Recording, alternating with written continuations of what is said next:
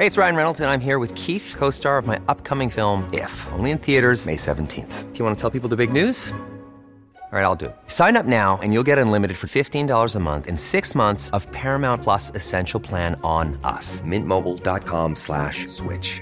Upfront payment of $45 equivalent to $15 per month. Unlimited over 40 gigabytes per month. Face lower speeds. Videos at 480p. Active Mint customers by 531.24 get six months of Paramount Plus Essential Plan. Auto renews after six months. Offer ends May 31st, 2024. Separate Paramount Plus registration required. Terms and conditions apply if rated PG. Ever catch yourself eating the same flavorless dinner three days in a row?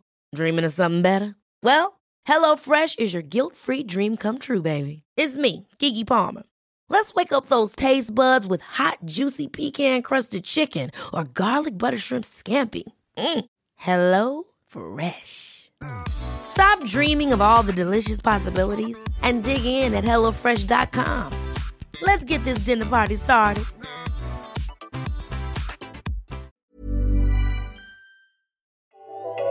The public option is the popular option among Democratic presidential candidates and the American public. 2019 was the worst year for rural hospital closures, and a new study finds just how popular private equity investment in physician practices has been. All that more coming up on this episode of Gist Healthcare Daily.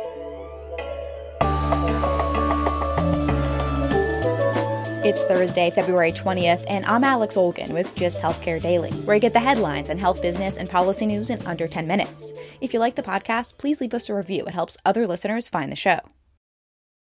In the first few minutes of Mayor Michael Bloomberg's first presidential debate, he made it clear Medicare for all is not the way to win.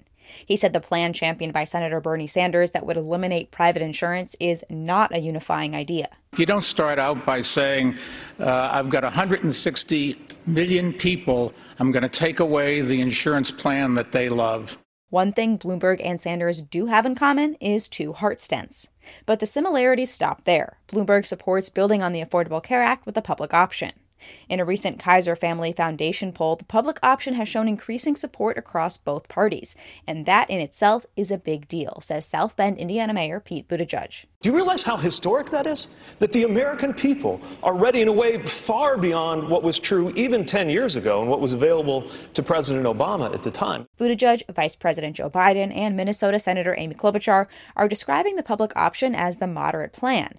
But a version of the public option that caps provider reimbursement rates could have drastic impacts to hospitals' bottom lines. Klobuchar pointed out Medicare for all plans like Sanders and Massachusetts Senator Elizabeth Warren's don't have enough support to pass the House or the Senate. Two thirds of the Democratic senators are not even on that bill because a bunch of the new House members that got elected see the problems with blowing up the Affordable Care Act. Sanders stood by his Medicare for All plan, which he said would take the profits out of healthcare. And he assured the Nevada Workers Culinary Union, which had voiced concerns about a cut to health benefits under that plan, that he would only expand medical benefits for all unions. We'll find out if those reassurances worked after the Nevada caucuses on Saturday. 19 rural hospitals closed last year, marking the worst year for rural hospital closures in a decade. This is according to a new report from advisory firm the Chartis Group, which has been tracking rural hospital closures since 2010. The government generally considers a hospital to be rural if it's outside of a metropolitan area. Researchers analyzed the hospitals in the three years leading up to the closure to figure out which of the remaining 1,800 rural hospitals are at risk. They used nine factors to determine if a hospital was vulnerable, including payer mix, occupancy, and system affiliation. The biggest factor was Medicaid expansion. According to the report, it decreases the chances of closure by 62%. States that did not expand Medicaid, like Texas, Georgia, and Tennessee, had the most rural hospital closures. According to the report, 453 rural hospitals are considered vulnerable, and they're concentrated in the Southeast and Great Plains. As we've reported on recently, private equity groups have been buying up physician practices at an increasing rate. A new study in the Journal of the American Medical Association found between 2013 and 2016, private equity groups acquired 355 physician practices. Most of the acquisitions were in anesthesiology, multi specialty practices, emergency medicine, family medicine, and dermatology. And they were concentrated in the southern United States. But this data is hard to gather. Researchers looked at publicly announced deals for this study. They suggest the data may actually underestimate the amount of PE investment. However, it still represents a small proportion of the 18,000 practices in the US. Authors of the JAMA study say more research is needed to fully understand the impact of these acquisitions. But PE firms expect a healthy return on their investment, about 20% a year, and that pressure could drive practices to increase things like elective procedures or other high margin services like imaging. PE investment in physician practices is continuing to increase in the years since 2016. A recent Gist Healthcare analysis found private equity investment in healthcare grew 50% between 2018 and 2019. Dermatology and ophthalmology practices accounted for more than half of the PE investment in the physician practice space in 2018. To read more about Gist Healthcare's analysis of private equity investment in physician practices, subscribe to our newsletter, The Weekly Gist. Get executive level commentary and insights from the week in healthcare delivered to your inbox each Friday afternoon. Go to gisthealthcare.com to subscribe.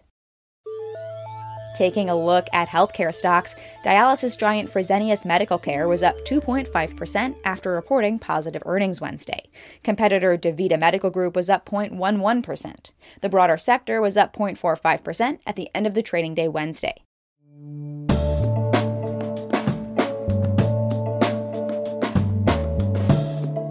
Thanks for listening to Gist Healthcare Daily. I'm Alex Olgin. You can check out more insights on healthcare business and policy news on gisthealthcare.com.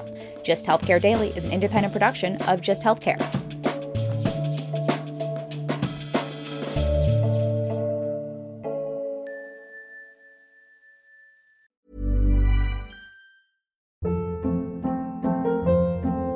Hold up. What was that? Boring. No flavor. That was as bad as those leftovers you ate all week. Keke Palmer here, and it's time to say hello to something fresh and guilt-free. Hello Fresh. Jazz up dinner with pecan-crusted chicken or garlic butter shrimp scampi. Now that's music to my mouth. Hello Fresh. Let's get this dinner party started. Discover all the delicious possibilities at hellofresh.com. Hey, it's Paige DeSorbo from Giggly Squad. High quality fashion without the price tag. Say hello to Quince. I'm snagging high-end essentials like cozy cashmere sweaters, sleek leather jackets, fine jewelry, and so much more. With Quince being 50 to 80% less than similar brands. And they partner with factories that prioritize safe, ethical, and responsible manufacturing. I love that. Luxury quality within reach. Go to quince.com slash style to get free shipping and 365 day returns on your next order. Quince.com slash style. Imagine the softest sheets you've ever felt. Now imagine them getting even softer over time. That's what you'll feel with Boll and Branch's organic cotton sheets. In a recent customer survey, 96% replied that Boll and Branch sheets get softer with every wash. Start getting your best night's sleep in these sheets that get softer and softer for years to come. Try their sheets with a 30-night guarantee. Plus, get 15% off your first order at bollandbranch.com. Code BUTTERY. Exclusions apply. See site for details.